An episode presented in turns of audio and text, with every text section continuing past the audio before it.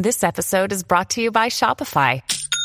Forget the frustration of picking commerce platforms when you switch your business to Shopify, the global commerce platform that supercharges your selling wherever you sell. With Shopify, you'll harness the same intuitive features, trusted apps, and powerful analytics used by the world's leading brands. Sign up today for your $1 per month trial period at shopify.com slash tech, all lowercase. That's shopify.com slash tech.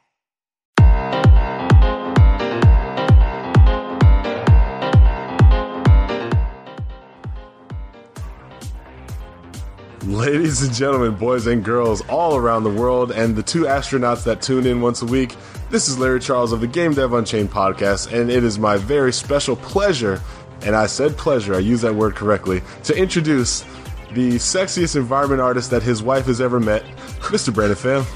Hey, welcome to this week's episode. This is that sexy developer that Larry is mentioning, Brandon Pham. welcome to our uh, welcome our special guest this week, Scott Anderson. Mr. Anderson. How you doing, Hey, man? What's how's up, it going? dude?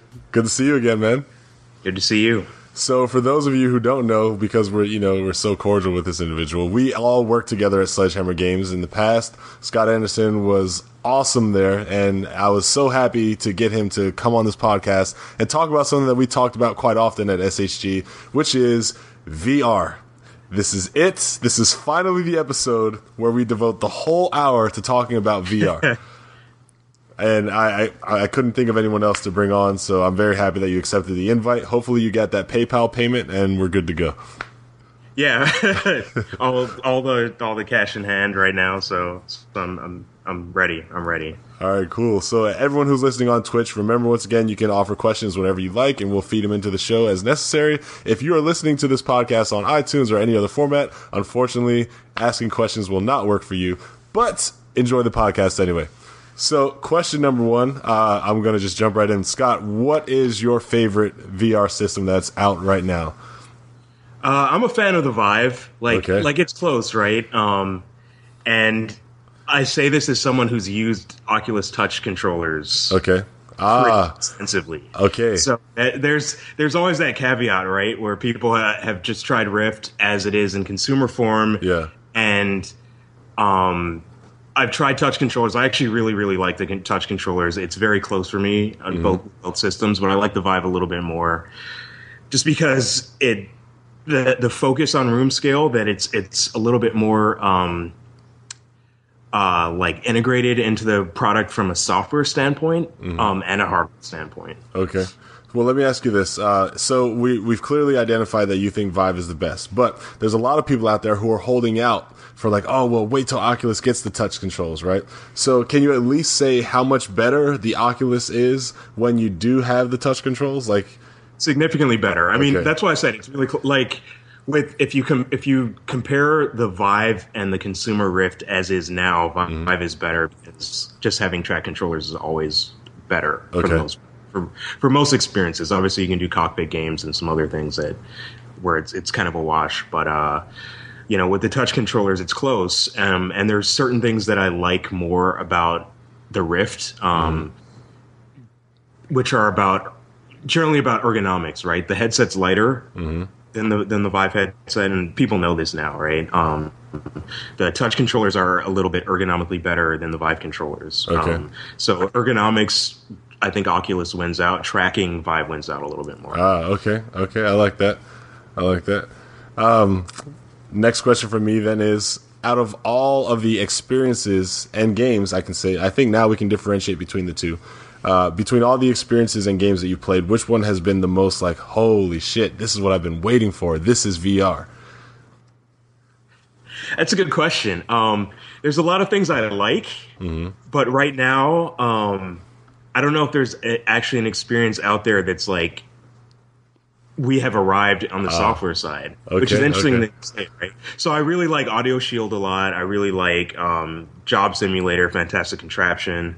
I really liked Lucky T- Lucky's Tale. Um, you know, E Valkyrie's cool. There, there's lots of great experiences out there, but there's nothing that's like, you know, Yeah. it, it's it's it's it's something that people bring up a lot. Where where like a lot of things feel um, kind of like tech demo or or mm-hmm. mini game, and those things are amazing. Yeah. But there's not really many experiences that you want to spend, you know, hundreds of hours in. Right Gotcha. Right. So I feel like maybe we're in the age of like when the iPhone came out, iFart was released, right? Where it's like, oh, this this app that just does this little Yeah. farty thing.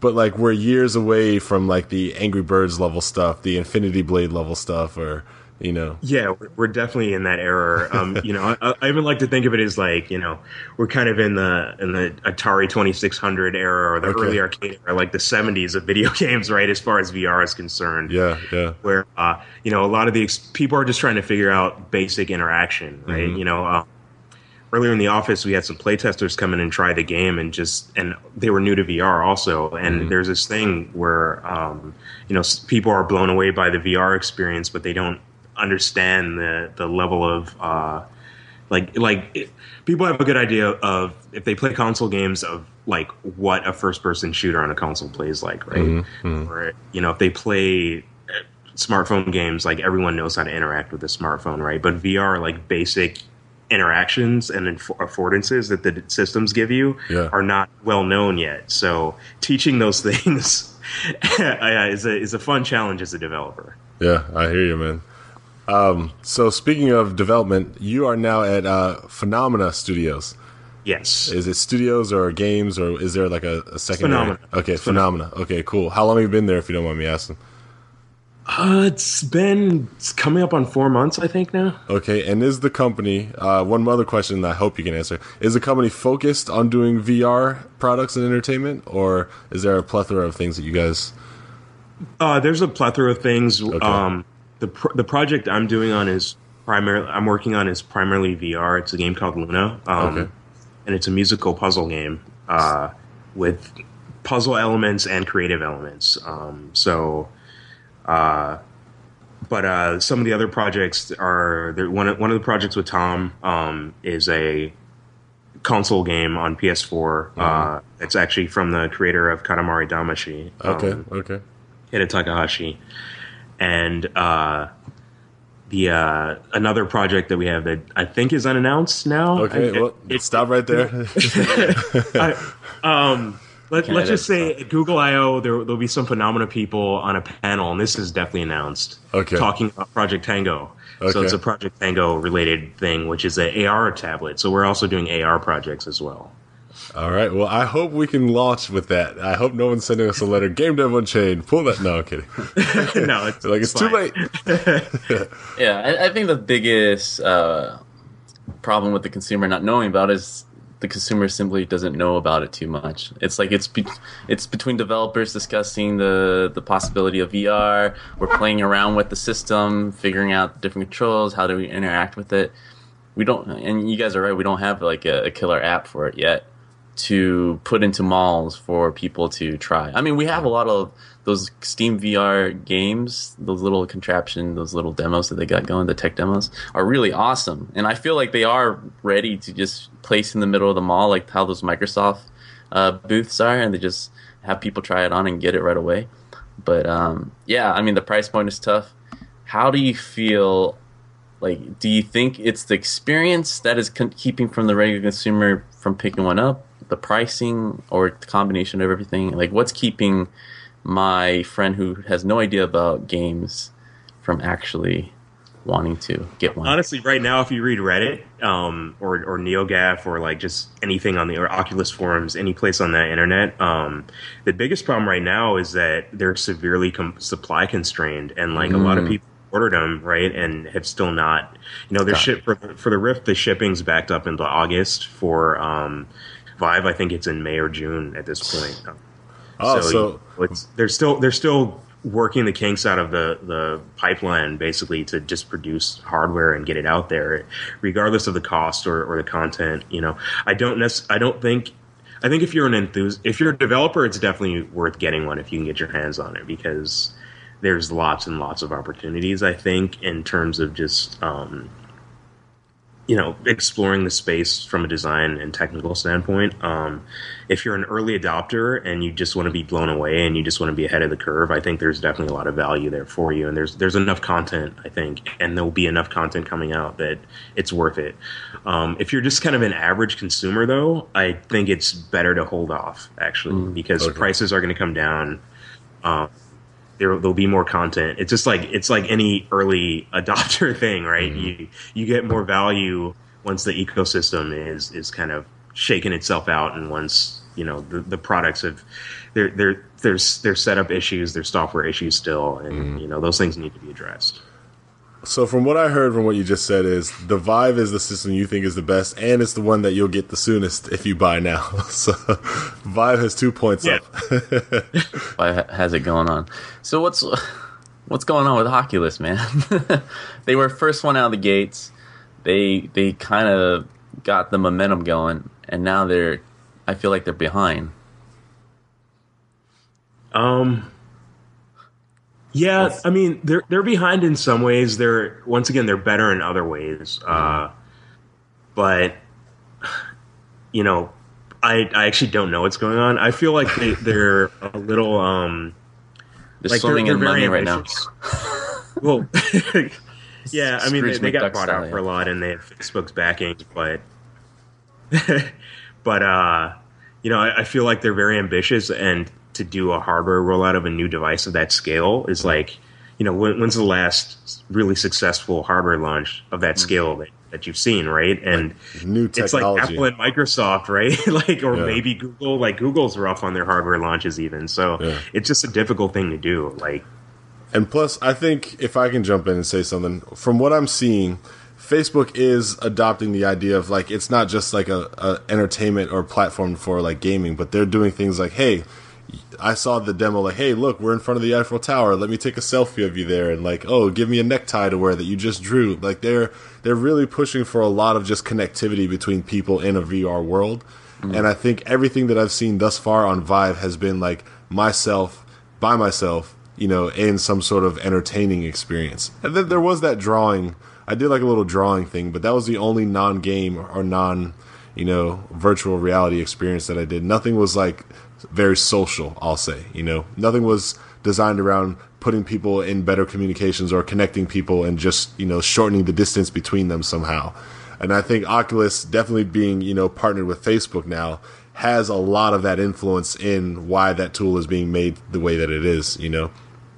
Yeah, definitely. I mean, I think everyone who's working in VR, mm-hmm. um, and I haven't done many multiplayer experiences myself uh, in VR. There's there's there's there's Hover Junkers is a multiplayer game mm-hmm. on Steam right now, and because not so many people have Vives yet, um, like the player base is relatively low, right? So so you know it has the same problems that a lot of multiplayer titles have with low player bases. But yeah, I think you're sitting there with the developer. Yeah, playing the game, pretty much. But I think I think everyone that has tried. Um, you know multiplayer uh, experiences or even like if you look at um, a lot of local multiplayer games where you can, or mixed re- mixed reality streaming stuff where you can uh, see the motions the player is going through. Like mm-hmm. even if it's very abstract, where you just see their tracked hands and like the tracked head, you can a you can see what type of experience and and or game they're doing because there's like a signature to like the moves mm. you're making, but also you can a lot of the time figure out who that person is if you know them based oh. on body movements and their mannerisms and stuff. Wow, that's pretty cool. Come across. So there's a lot of potential and power in that in social context because that's one thing that's missing from a lot of online communication, right? Like, uh, you know, obviously video, chat, teleconference stuff puts a lot of that back in it, but yeah. um, eye contact's a big problem, right? I'm like, I can't. I'm not really making eye contact with Larry right now. Yeah, I'm not even looking at you guys. I'm browsing in, in, VR to some extent. Um, uh, Microsoft showed some pretty cool stuff with Hololens, where they did this thing called HoloPort, which was you know in, even more advanced. Even though it's purely research level, is even yeah. more advanced um, telepresence application because they had this real time. Uh, like camera rig that was doing some photogrammetry and like scanning people in and showing them uh, like across in your space. Yeah. internet. So that was Yeah. pretty amazing. Like like so someone was just kind of in your in a holographic form in your living room. Right. Uh, so so I think there's a lot of really interesting social stuff coming. Um, but you know it, it's early days, so people are still working on it. You don't have to go to Coachella to have your Tupac hologram throwing up the dub. now you just I really do think VR is going to play a big role in, in music, yeah. bringing the concert. And well, let's address the elephant in the room. Well, I had a joke, dude. I had a joke, and I know where you're going with this.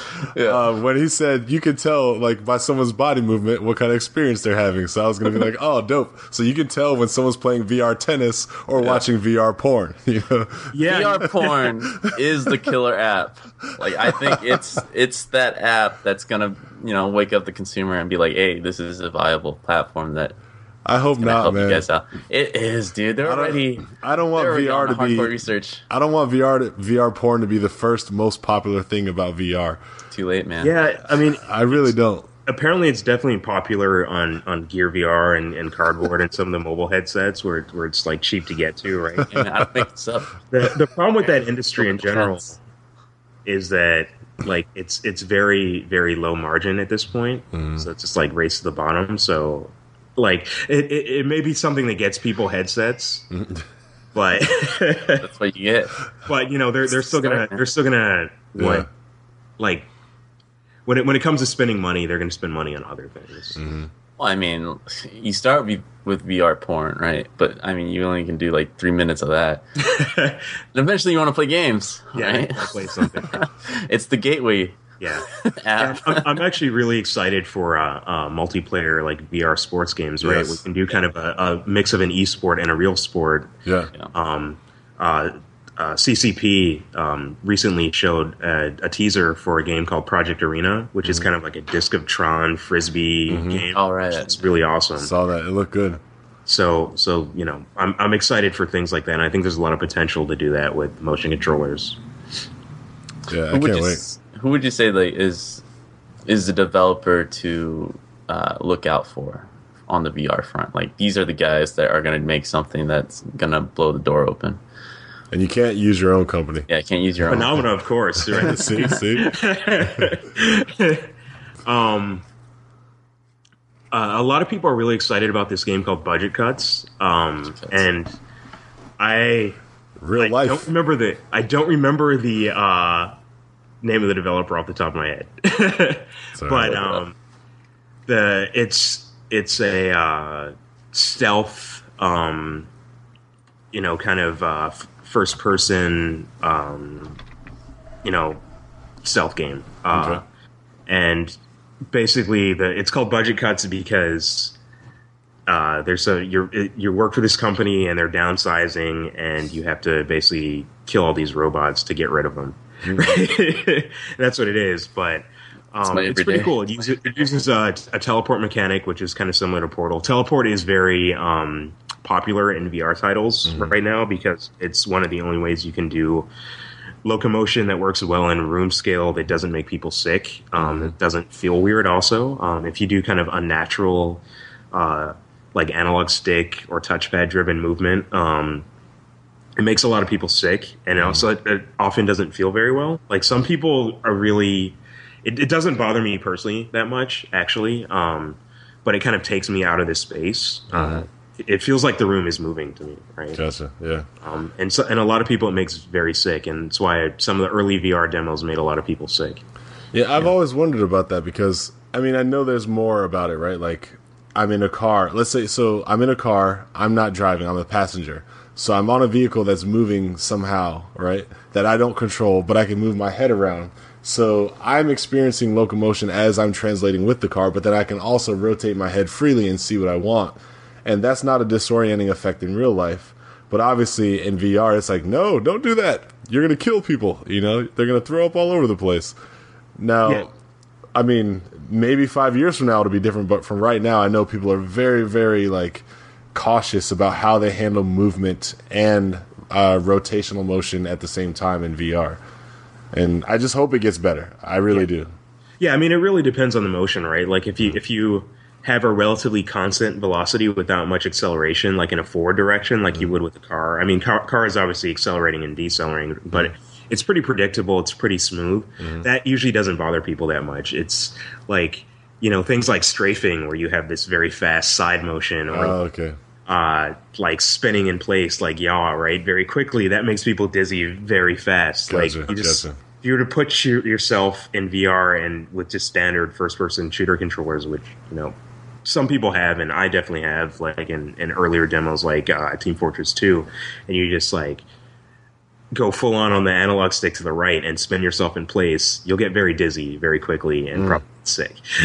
and and that's pretty universal, right? Like so, so some of it is just like a lot of a lot of motions uh, and movements that are standard and have become standard and people become used to in first person games um, are actually pretty unnatural if you think about them in a realistic context. So that isn't to say first person shooters aren't possible in VR. Um, uh, one of, at GDC, I actually tried um, Epic's uh, Bullet Train demo, which is an Okay. Oculus Touch based thing. Uh, it's it's not publicly available. It's only been at trade shows so far, and they haven't announced whether or not they're going to develop it into a full title.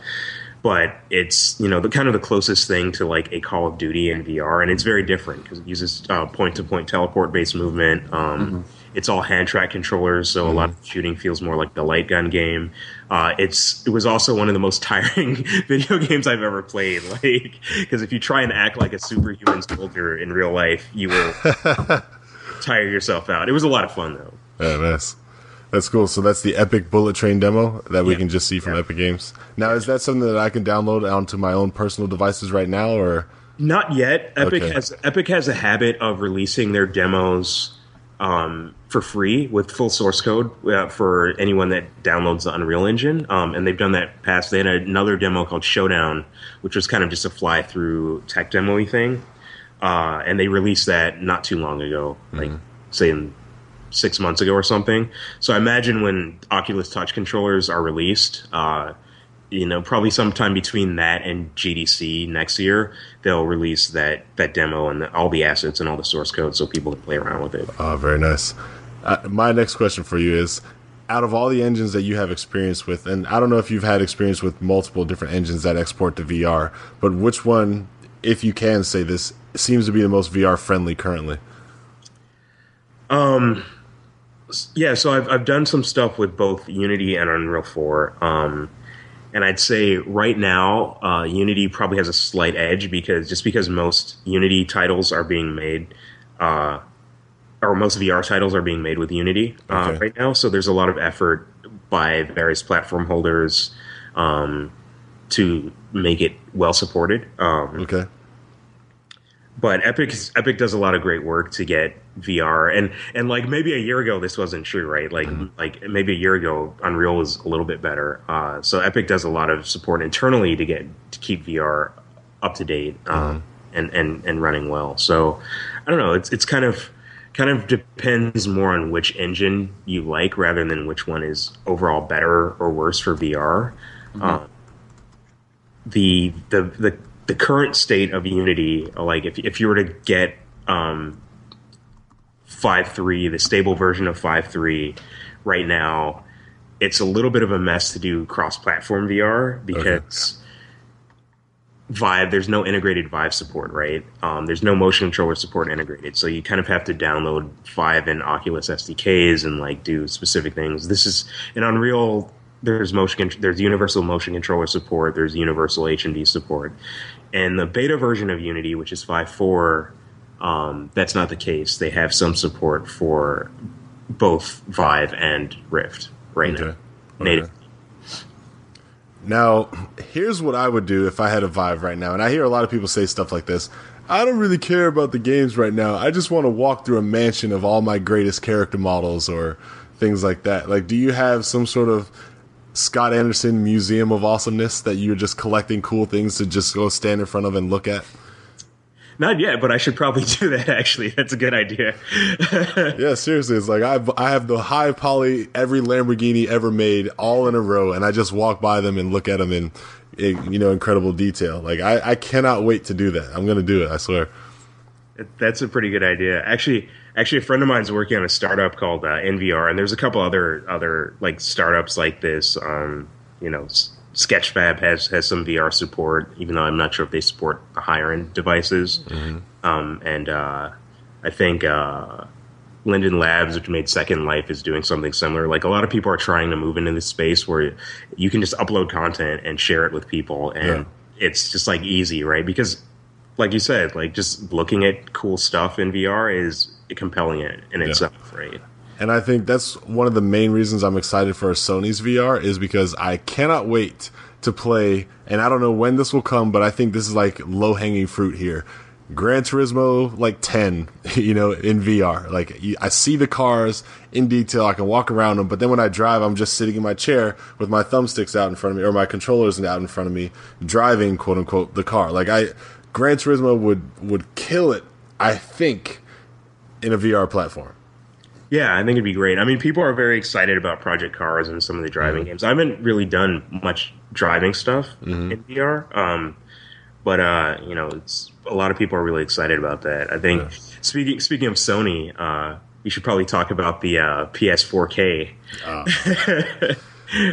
Dude, I you know I I'm acting like that wasn't a real thing. I swear I am.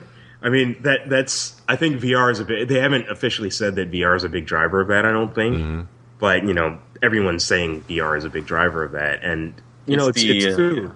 Sorry, it's the upgraded system, right? The 4.5. Yeah. yeah. Yeah, it's it's basically the I don't know, I don't think there are official specs yet, but the rumored specs that I've seen have basically put it like as kind of P- two PS4s duct taped together, right? Like twice as powerful as a PS4, yeah. uh, roughly, right? Which which gives developers a lot of lot of extra room. Um, mm.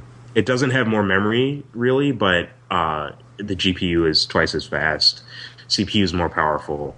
Um, you know, which, which is interesting because it's like I, I, remember years ago people were saying, "Oh, why do we even need new consoles?" Talking about you know the Xbox 360 era, yeah, right? yeah, yeah. Like, and then PS4 or, and Xbox One come out, and people were like, "Oh yeah, this is cool," and now like it looks like we're gonna have a three year console cycle, kind of. Dude, that so you hit the nail on the head right there, man. Like that's so not fair to consumers.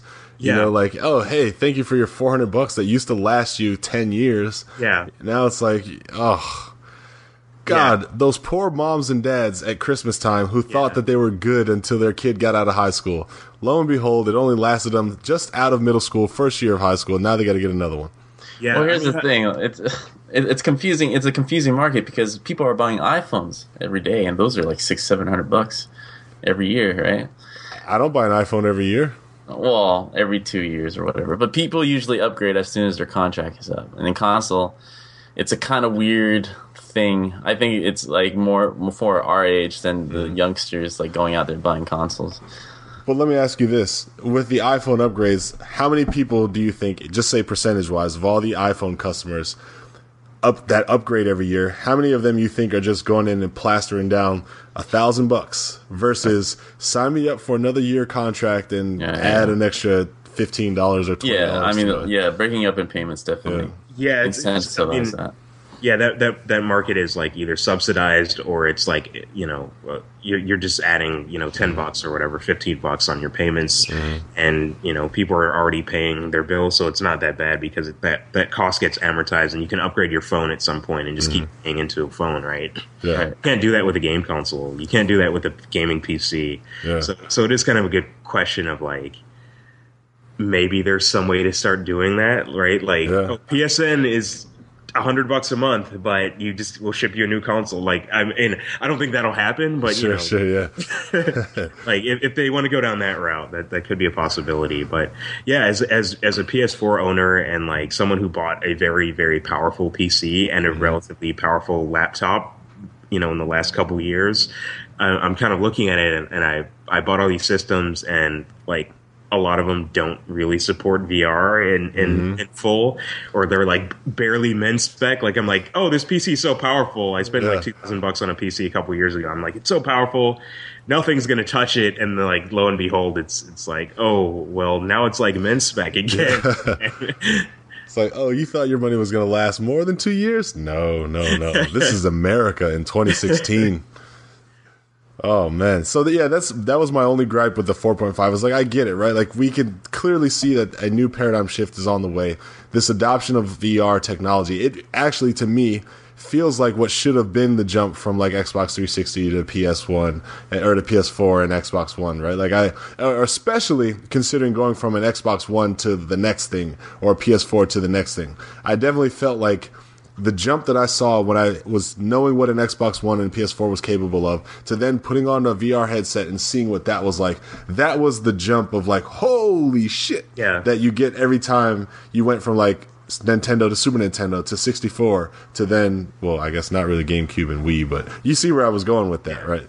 That was that like level of expectation that I had. And so, yes, I know that the industry wants to go in that direction. I'm just a little salty and I can take it. I'm a little salty that like my PS4 didn't even get me half a decade. Yeah. No, I mean, especially after the last generation, it's, Yeah. it's it's it's kind of a shock, right? It's like, oh wow, maybe I need a new system, and you know, you have for some developers, I'm sure are happy because they have more power, but other developers are not so happy because they have to s- support two systems, where just mm-hmm. you know, it's two fixed hardware that are very very close, so it's not as bad as PC or Android or something. Android, like I was going to say, yeah. it still like is is more work, right? Mm-hmm. Um, and as as a you know consumer, I'm kind of like, well, are there going to be VR games that are like just don't run? Yeah. Or are, are they going to be uh, you know console games that like are you know they said you can skip on frame rate, right? That's one thing you can kind of they they have guidelines, right? But rumors, rumored, right? Um, apparently so is it going to be like call of duty if you have a normal ps4 is 30 fps but if it's if you have a ps4.5 or, or whatever they're going to call it ps4 neo then it's 60 you know uh, those those are considerations right um, Yeah. Well, yeah, I mean, it's bad and good for the consumer at the same time. And, and on the forefront, there's a lot of uh, people kind of buying into the VR, so you have a lot of different options. But it's the same problems. Like you have too many options, and you're kind of segmenting the, the audience and trying to grow them at the same time. Have you tried the PlayStation VR at all? Like I have not touched that. I mean, is there anything? It- different It's funny. I still haven't tried it yet, even though there's uh, there's one in my office right now. I've been meaning to try it's it. It's on your desk, and you don't want to It's try. all it, yeah, pretty much. It's basically on my desk, and it's like it's always been like, oh, I need to hook it up, and but I, I hear I hear good things about it though. Um, and you know, I'm excited because I think as as far as content goes, um, the Oculus launch was solid. The Vive launch was also solid. There's a lot of titles out there, but um, you know, the Oculus launch had a lot of more substantial titles that have been in development for a little bit longer.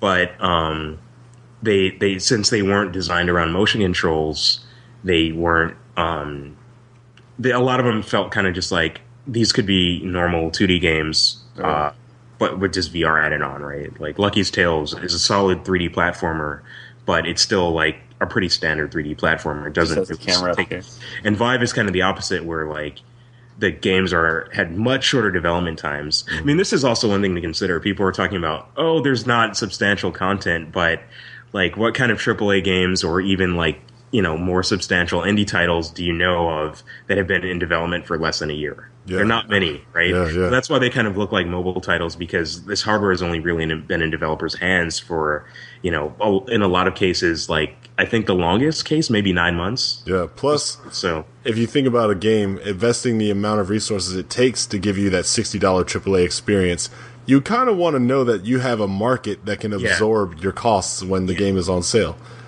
And I mean, come on, like even if Call of Duty were to drop on the Vive right now, like, oh yes, Call of Duty is on Oculus and Vive, and it sells what an extra like ten thousand copies. yeah, yeah. You know, that's that's Yeah. not gonna Yeah. that doesn't I mean- look great. and because they're sup- supply constrained, right? Even if people bought the game and like they sold suddenly sold like four million systems, Mm-hmm. right? Because people are so excited, which could happen, right? You know, you never know. If there's a uh, a big AAA title in VR, could make a huge push. But since it's supply constrained and uh, you know shipping constrained, even if people want those, they're not going to get them to like the holiday season anyway, right? At this point, if if if, you, if they suddenly got those massive orders, right, they're- it's going to take a long. There's going to be a long ramp time before everyone has that that both that game and the hardware in their hands. So, did you get a chance to play? Was it Fantastic Contraption? I think it was called. Yeah, yeah. Yeah. How did you like that one? Oh, I like it a lot. Yeah. Um, so, uh, you know, I, I, I've I've known the developers for a little while, um, and I, I actually remember playing the old like 2D Fantastic Contraption, the Flash game. So it's it's a really great. It's it's it's interesting. It's and it's actually one thing where that game would be very very hard to make. Not impossible, but hard to make without VR. Um, just because building contraptions in 3D would be like you'd have to do like Maya style camera controls or whatever. Like just like once once you ask people who aren't used to Yeah. doing like level design or like 3D modeling to work with the 3D inter- interface, it becomes difficult. But in VR, it's really natural, Yeah. and that's that's kind of one of the big things in VR, and, and one of the things I'm excited about, it, and it makes um, interaction in 3D space as natural as like touchscreen interaction is on mobile and with for 2D. Yeah. Yeah, Yeah. I think uh, Fantastic Contraption currently is my like this is my favorite VR experience. I had so much fun playing that little game. It was cute, it was colorful, but it it kept me in one place and I got to build whatever stupid little machine Yeah. to try to get the balloon in the little goal zone. It was just great and it's it's it's general audience, right? So anybody can be given Fantastic Contraption to be shown some of the potential of what how cool VR is. Yeah. So that's why I really like that one. Yeah, I feel like I feel like all of the um, you know p- free pack-in games with the Vive, um, Fantastic Contraption, uh, Tilt Brush, and Job Simulator all do a good job of like kind of helping define um, you know a lot of the basic UI and and interaction VR interaction stuff. Uh, kind of teaching people, and also um, Valve's The Lab. Have you guys tried that at all? Uh, I think so. That's the one Is where that you're the repairing the portal one? robot. Yeah, well, so that's part of it, right? So Okay. it's actually, if you haven't tried the full experience, you should definitely download it uh, when you get a chance to on, on, on Vive.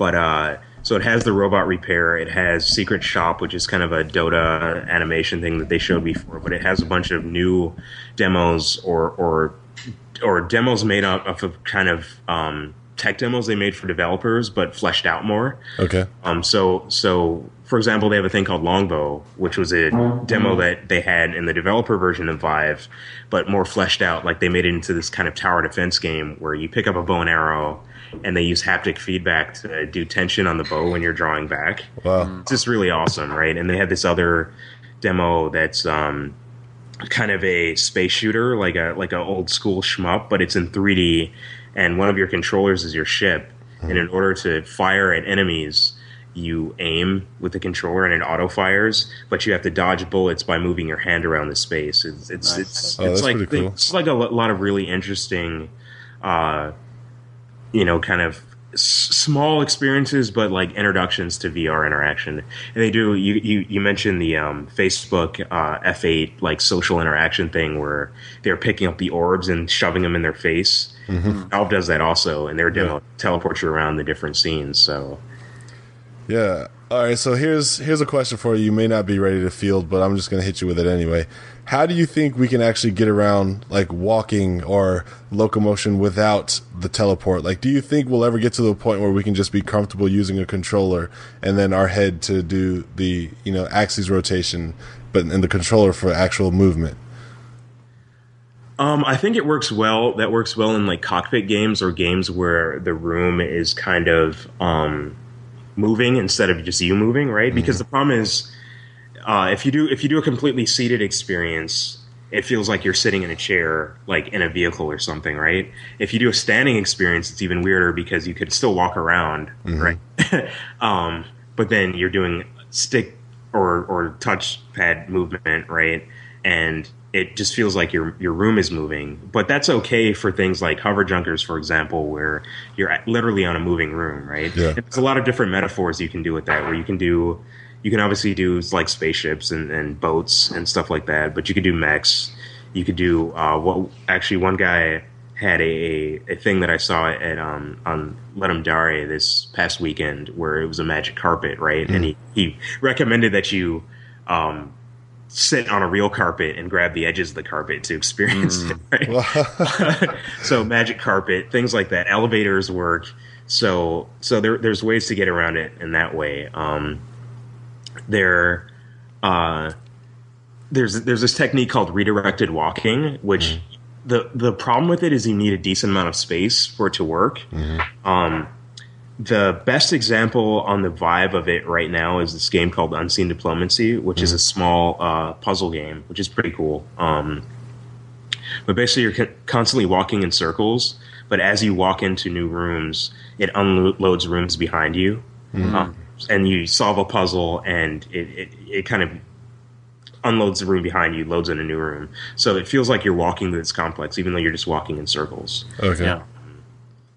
Yeah, I mean, like to me, the, the biggest draw with Steam VR that I feel that is winning is because I am able to walk around in a space Yeah. and Yeah, like And it- you really get lost into into the virtual reality thing. Yeah, yeah, and that that just feels it, it, it's it gives you the best sense of presence and it feels the most natural.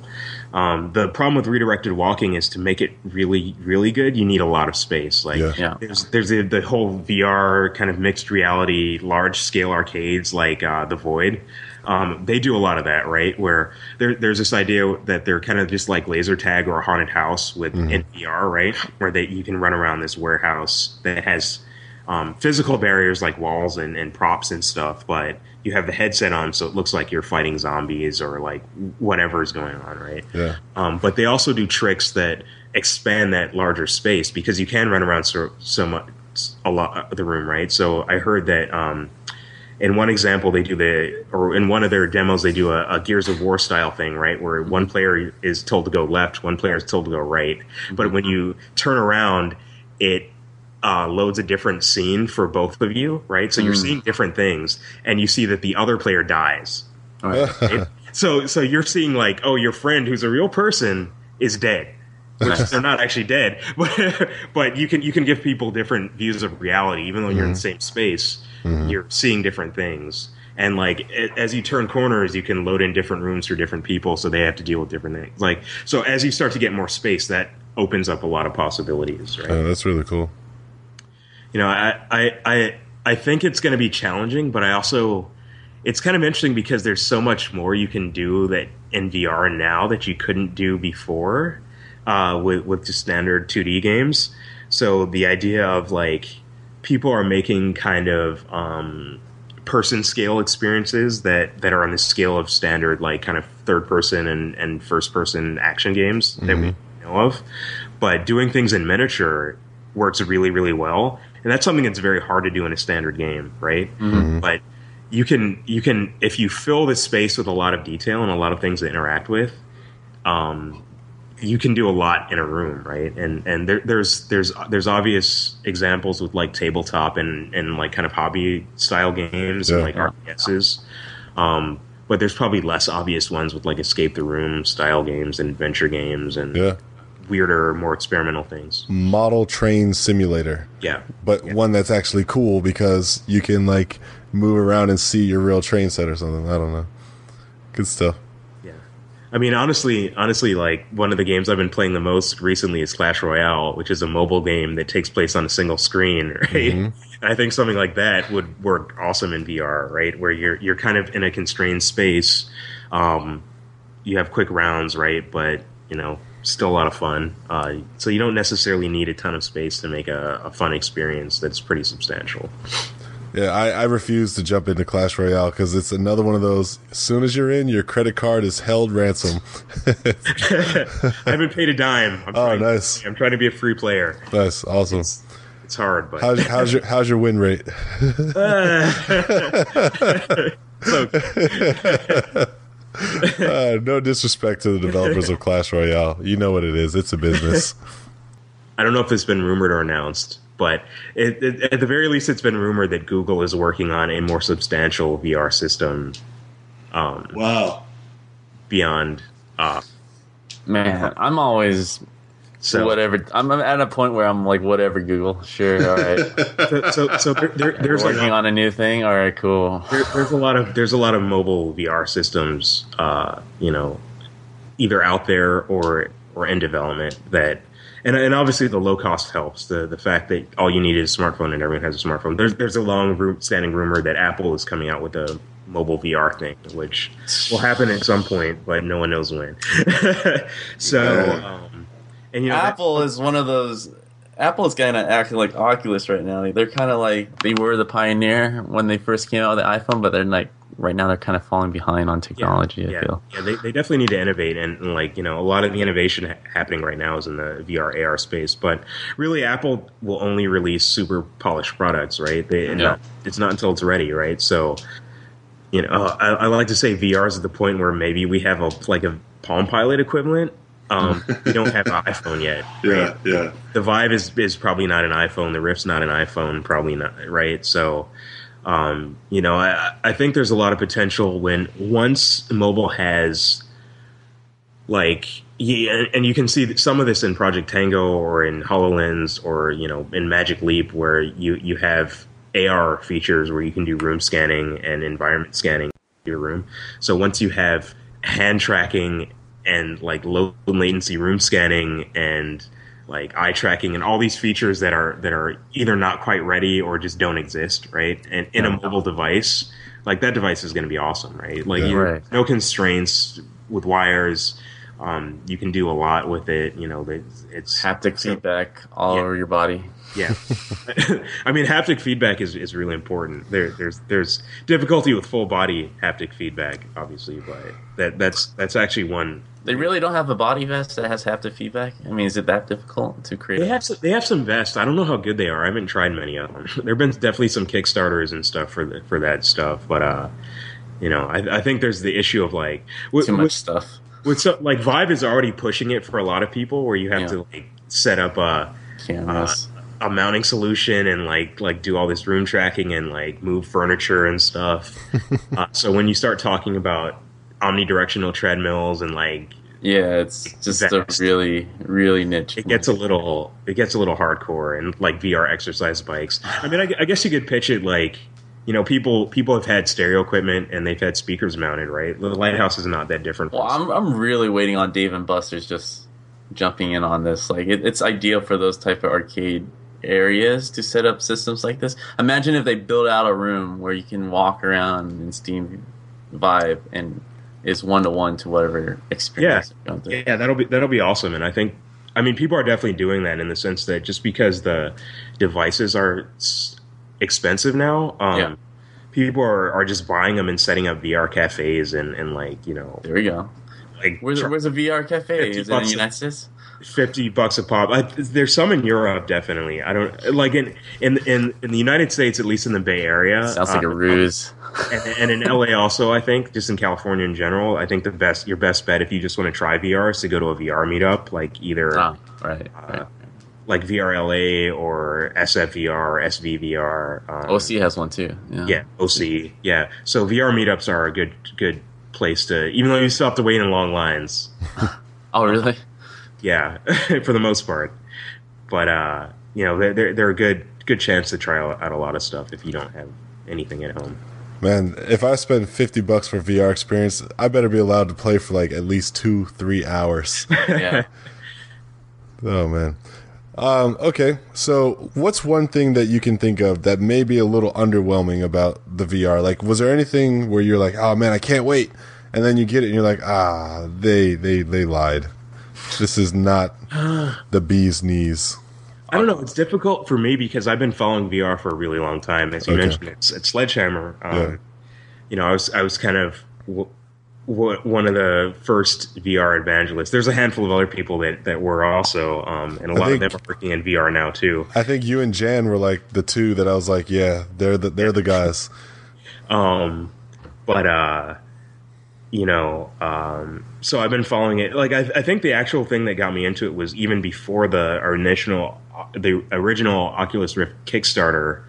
Um, Michael Abrash was working at Valve and doing VR research and did blog posts about VR and AR research. And that got me excited. And then John Carmack came out with, and he was kind of talking to Palmer Luckey on, which is the founder of Oculus, um, on the Meant to Be Seen forums, which is like a VR forum where there, it was really niche and like experimental then, and they were, uh, but he built kind of a early proto Oculus Rift out of like duct tape and cardboard, literally, and do running on it.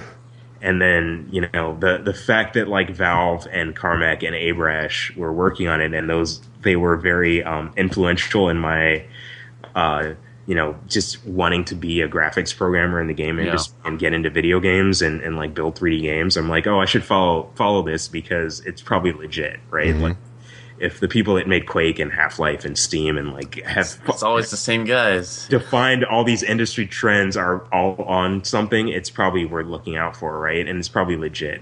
So I backed the Oculus Kickstarter early on because of that, and you know, started like there it was like interesting, right? But it still wasn't quite there. Um, and then like successive GDCs, I tried better and better technology, and it got to the point where I finally tried the Vive like sometime last year, and I was like, "This is this is it. These are this is like the first version of the package, right?" And I still think there's certain things missing, right? Like Yeah. um, eye tracking is not there yet, and that'll probably be the next thing to come in. Right. Um, performance across the board in all the engines could be better, so that's why you need really really powerful graphics Machines, cards, yeah. Because high performance requirements, but also optimization is not quite there yet um, on the software side. Uh, I think full body tracking eventually will be a big deal. Um, Like I, I think ori- originally trying the Vive, I wanted foot tracking so I could stomp on things or kick things, right? And, and I think that's coming. Like I, I, I'm really looking forward to when when Valve releases um, like lighthouse sensors that you can buy and hook up to an Arduino or or like build custom hardware with. Because I think a lot of there'll be a lot of interesting Kickstarters and like hardware variants that that you can build you know whether it's like clips for your shoes or clips for your pets so you can do pet tracking or um, and there's already been a lot of you know the the, the kind of uh, bootleg version of that is just like to duct tape a controller on a camera right um, and that's what people use for mixed reality streaming and mixed reality video right? Where they they track the camera position based on the controller's position in the space um, and then composite the video with the green screen later on. And that's been Right, right, massive. right. that's that's for a long time people could not sell VR and video on a 2D screen. They no one knew how to right? There was no good way to do it because people would look at a VR game and be like this looks weird or it doesn't look that fun or it doesn't look better than a normal game. But when you saw the person inside of the game like people got it right? Because it's a good way of uh, conveying that feeling Yeah. without actually being in the headset Yeah, that's you know, like there's nothing more boring than watching like the output of somebody's VR experience, especially if they're showing like the two screen view. But Yeah. like once they started doing what you were suggesting in the VR videos, and you see the joy or of the person like doing the like fruit ninja stuff, but then you see what's actually happening to them around them. That was a great sell. Yeah, Yeah. they got a lot more people excited. The crazy thing about VR is like within our group, with our within our niche group, we're we're seeing it unfold, and we know the potential. But we're literally like, I'm sitting here in front of my wife, and she has no idea. She has no idea what virtual reality is, and it's gonna blow her mind as soon as I get a headset and just put it on and just let her experience. Because I mean, I'm sure you guys know someone within reach that mm-hmm. has no idea that any of this is going on, and as mm-hmm. soon as they put that on, it's gonna be like light years for them because they didn't see the jump, they didn't see Oculus on Kickstarter, mm-hmm. they didn't see any of the of the steps that got us to this place where Steam Vive is like literally you're walking in a space and interacting with things. So I'm excited for that. I, I'm, Yeah. I can't wait to show all my friends who are not really tech savvy with this stuff is Yeah, you know, see their face. bringing that up, I'm actually a little jealous of like, so for example, Brandon, your son, he has grown up and spent his entire life with cool technology. Right. Right. It's these kids who like, they're so used to touch screens that they walk up to your regular TV, TV. and they start like, why isn't, what's going on here? Why doesn't this work? You know, like now they're going to get, you know, VR is going to just be part of their life. Awesome technology is going to be part of their whole entire existence. There's no longer going to be that like you're a nerd because you're interested in this thing or not, right? It's like, hey, this is just what people do, you Yeah. know? Crazy. I don't know where I was going with that. I just was thinking about that. A little tangent. people nerds. I'm I'm I'm jealous of like eight year olds right now because their whole life they get awesome stuff. And when I was an eight year old, we had like Teddy Ruxpin. Yeah. Yeah. Well, I mean, I'm also looking forward to what they're going to create growing up with that stuff. You know, Yeah, yeah. Like, Yeah, I think it's what, a what is them? What, where are they being creative? What, what does that look like? Yeah, I think it's a very different mindset because like you you look at kids now, right, and like um they're growing up with Minecraft, right, and then Right. Earth's coming into place, right, and then like you know social networks you know snapchat and and Mm-hmm. et cetera are like coming into place and like they have all these i think very different ideas about like how software should work and what a game experience should be and like it, it's interesting because you know I, I remember years ago seeing Warren Spe- an interview with Warren Spector or something where you know he was obviously a game pioneer and, and they didn't grow up with video games right they they like a lot of them came from uh, pen and paper RPGs, so like D and D and stuff, and like even they didn't even really grow up with that, right? Like tabletop gaming before that, and they they were pioneers in that. But uh, you know, they're like, oh, we want to see the first generation that um, grew up with games and what they build, right? And I, I'd say we built a lot of cool stuff, Yeah. but a lot of it just ended up being like 2D platformers because that's what people grew up with, right? Yeah, yeah, yeah. So we so we made some of the best 2D platformers ever ever made, probably. But like it, it it's it's kind of interesting to see what kids that grow up with these very different things that are in a lot of ways more interesting and I think in the long term uh, will will build in like 10 or 15 years or whatever. I think a lot of coveted, or not coveted, but what's the better word? I guess nostalgic game genres may die out. Like Brandon kind of brought this up the other day. He was like, you know, it'd be really cool to work on a beat 'em up, and I was like, damn, a beat 'em up.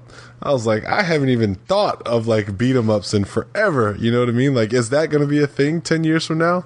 You know, like I don't know, maybe, maybe not. I, There are people there are people still keeping it alive, so but see, but look what you just said, keeping it alive. Right? Like, it's Yeah, it's like dead. It's like that guy who's got nine hairs that he combs across his head because he's just not ready to let it go. I don't know. Um, Mr. Anderson, one last question for you, buddy, from me. Uh, Brandon may have some for you after me, but what do you think is the one experience that people should be looking out for? It doesn't matter, regardless of platform. If you wanted to tell them, like, yo, get hype about VR because this is on the way. So it doesn't have to exist yet, but at least something that you know is like on the horizon. Is there one thing that you're like, when this comes out, it's like calling in sick. I'm to be in it. Um, I really want to see what happens with budget cuts because people Okay. are very excited about it, and it's still it's still kind of tech demo-ish. We we had a we had some conversation about it earlier, and it got I think maybe a little uh, derailed, but it's a stealth. Like I said, it's a stealth game, um, and uh, there's a lot of excitement around it. So. You know, I I think that's that's definitely something to watch out for, and obviously Luna, of course. I think Luna's going to be actually really special. Um, Yeah. you know it's it's going to be it's it's still early um but i think i think when it ships uh it'll be a really really interesting vr experience for a lot of people Yeah.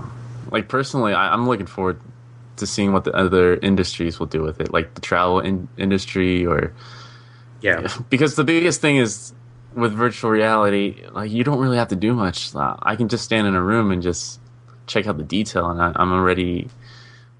I, I, I can buy into that already. Like I, I can see myself in on in Antarctica or like Yeah. underneath the ocean and just like just watching things. Like, I mean, you have the headphones on. It's literally a, a mind vacation, mindcation. yeah and I, you know, I, I want to see more of those experiences because I, I personally would love that.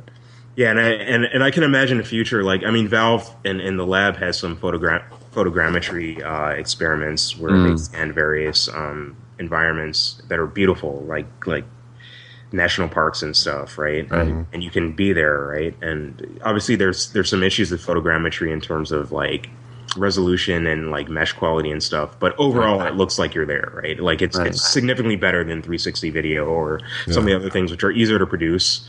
Um, and there there's some other startups that are working heavily on that stuff. Um, there's this thing called Realities IO, which is basically that. It's kind of a travel app where they scan a bunch of environments using photogrammetry, and this is all 3D stuff, right? So it feels more like you're there. You can walk around. Um, and there's this startup called Presenz uh, with a Z, Presence, but instead of CEZ at the end. Uh, and they're they're doing similar stuff, and they have tech, but a lot of this tech is still very early, right? So it's something where, like, in a year or two, we're going to see awesome stuff. You know, eventually, I'm guessing there'll be just like Google Maps photogrammetry or whatever, where just like half the world is scanned in, right? And you can go anywhere and just be there, right? That's gonna be cool, man. and telepresence is definitely to be it's, it's telepresence is, is one of the strongest draws of, of VR, right? You know, uh, obviously, eh, creative applications and interacting um, in in 3D space in a natural way is important. Um, you know, games will be important and continue are very important and will continue to be important, but telepresence will be a big thing. Um, speaking of of like kind of industry related things or just like uh, retail related things, uh, one of the um, Vive launch titles was an, the IKEA VR experience, where you mm-hmm. can kind of go in a kitchen and design it a little bit, mm-hmm. um, which sounded really awesome to me initially, but uh, unfortunately, it's a little rough. Like it's it's very very alpha software, you know. Uh. And it, it, felt like they rushed to get to launch, basically. Um, so am, but, I, am, I, am I doing work? Am I doing chores right now? well, well, you don't actually build furniture, right? You just okay. you can kind of just change the cabinet color. Uh, the, the problem is, is, not everything is interactive, so they, mm-hmm. they give you very limited interactions. So and that always feels really rough in VR, which well, you, is. Go ahead. Sorry. Oh, I was going to say it's one reason why I think VR, especially when you start to see AAA VR experiences, VR games I think are going to be way more expensive to make potentially yeah. Yeah. than any other AAA experience. Uh, just because the depth of interaction in order to keep people present and you know feel like they're in a real space is so much more complicated, right? Like have Have you guys seen the 360 Google Spotlight stuff? I've seen some of it. Yeah. So uh, for people who have not heard of it, it's it's pretty much Google experimenting with uh, movies in, in virtual reality, sort of. Mm-hmm. So instead of a static camera that shows the uh, actors doing dialogue or whatever, they're still doing it, but you're able to control the camera and look in a 360 view around the mm-hmm. whole set which is very interesting. Like, uh, uh, you're able to use their their cardboard thing to actually use the gyroscope to to look around, like as if you're on the the movie set while the action's happening, which is a very very interesting way of using virtual reality. Like, is that the next evolution of movies? Like, is that a step uh, above 3D? I mean, do you guys have any thoughts on that? Like, as well, far as movies taking advantage of virtual reality. Yeah, I, am glad we're kind of transitioning in this. This is what I'm excited about is the idea of being omnipresent in a movie or you know, and I've brought this up before, but like, remember when Frozen came out and like the kids are watching Frozen, like, yay, Frozen. Imagine if you give those little kids like the headset and they're, you know, inside of Frozen and they can like run around Elsa or like look at different things that are happening in the world. That one movie can get you so many more hours of you know yeah. time because you're you're playing it or you're experiencing it from different angles or different views or finding these little Easter eggs that were hidden by the animation team or whatever. Right, right, right. Now it, it's easy to do that in like a, a 3D movie. Probably very difficult to do anything even close to that if you're doing like real cameras, right? Right. Like nobody wants to turn around and see like a director in his chair, you know, like looking intently at like a little monitor or whatever, you know. So, or even worse, just a bunch of fake ass green screen everywhere where the actors yeah. aren't.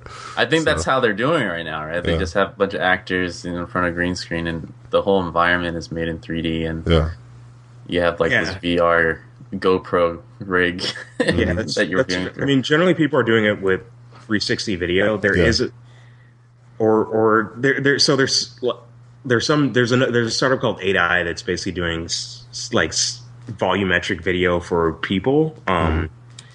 that is pretty cool um, so that that that may be an option to get like recorded actors into VR and mm. they have some demos on for Vive and, and some other things that are that are pretty interesting that people should check out if they haven't um, and uh, like Microsoft has shown some things like the HoloLens stuff I said before. They have some research papers about, you know, scanning people. Um, all this stuff is really expensive.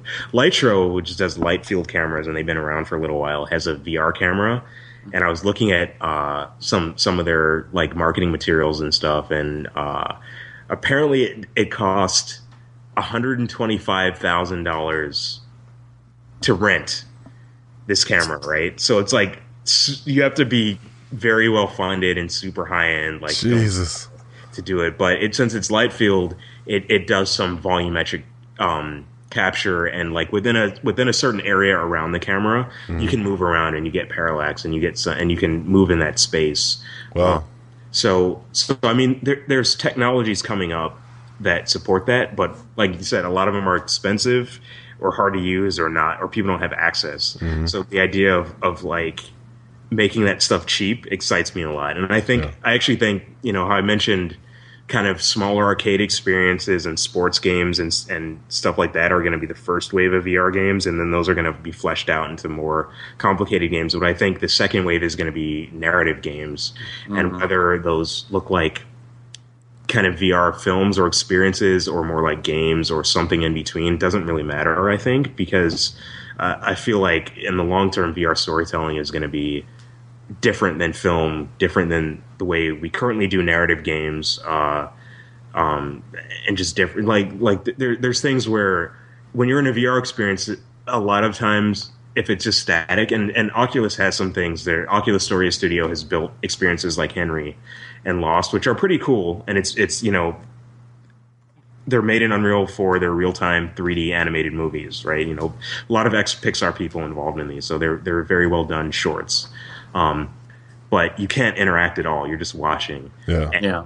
In VR experiences, I've I've always had the uh, the desire to interact with with the characters, yeah. right? So I, I, there's this company called Limitless, and I did a demo with them at GDC, and they made a thing called Gary the Gull, which is one of those experiences, and they actually use voice. Mm-hmm. So it wasn't.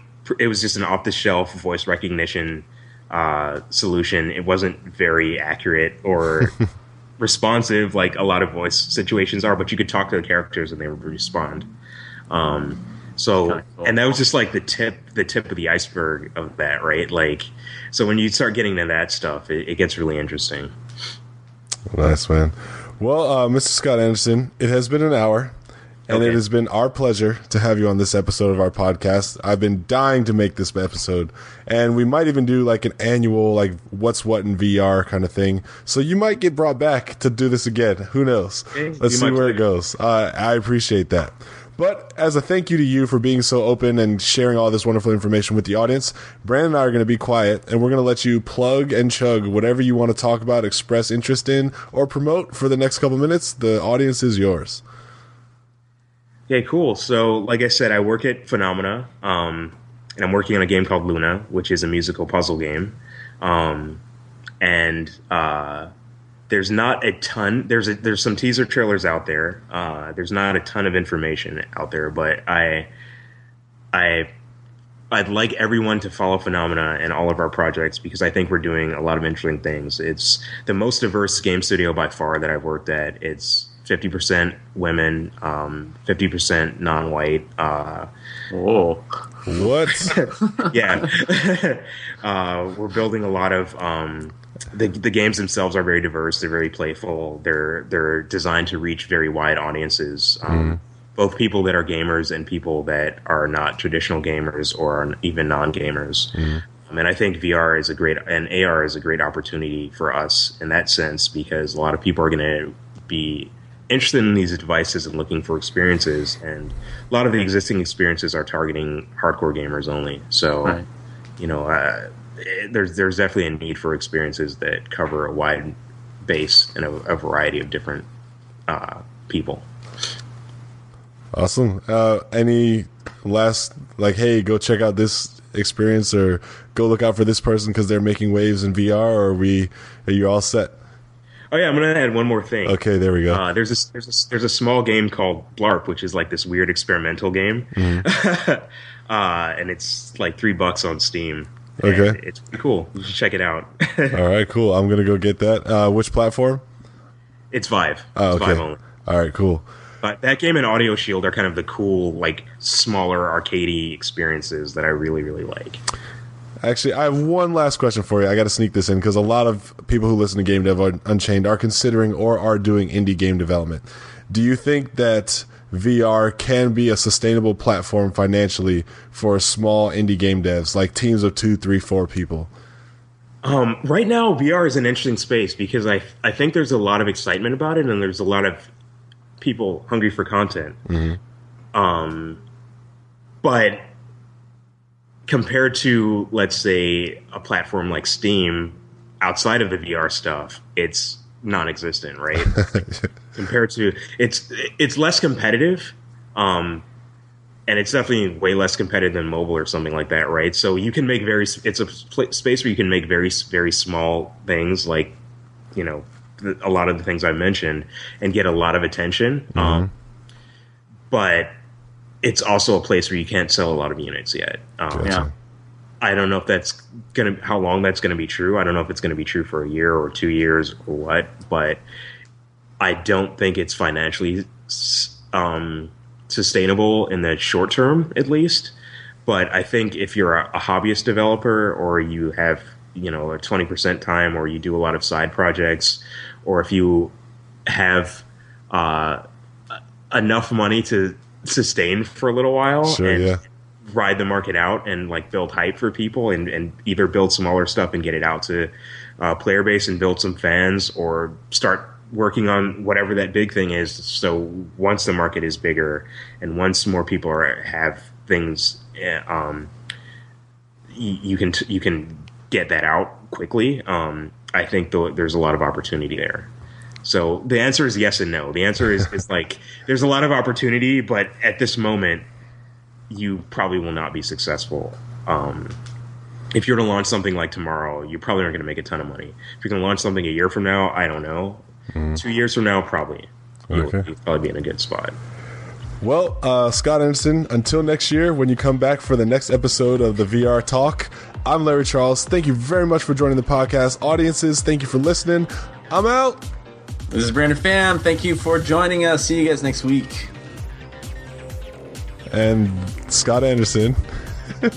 Scott Anderson, it was it was a pleasure. All right, dude. Hopefully, I'll, I can join you guys next year. All right, man. Thank you so much for doing this. Good night, everybody. If you enjoyed this podcast and you want to stay in touch or continue to follow our developments, then you need to go to facebook.com forward slash game dev unchained and drop a like and stay in touch. You can also get the direct feed for this podcast on soundcloud.com forward slash game dev unchained.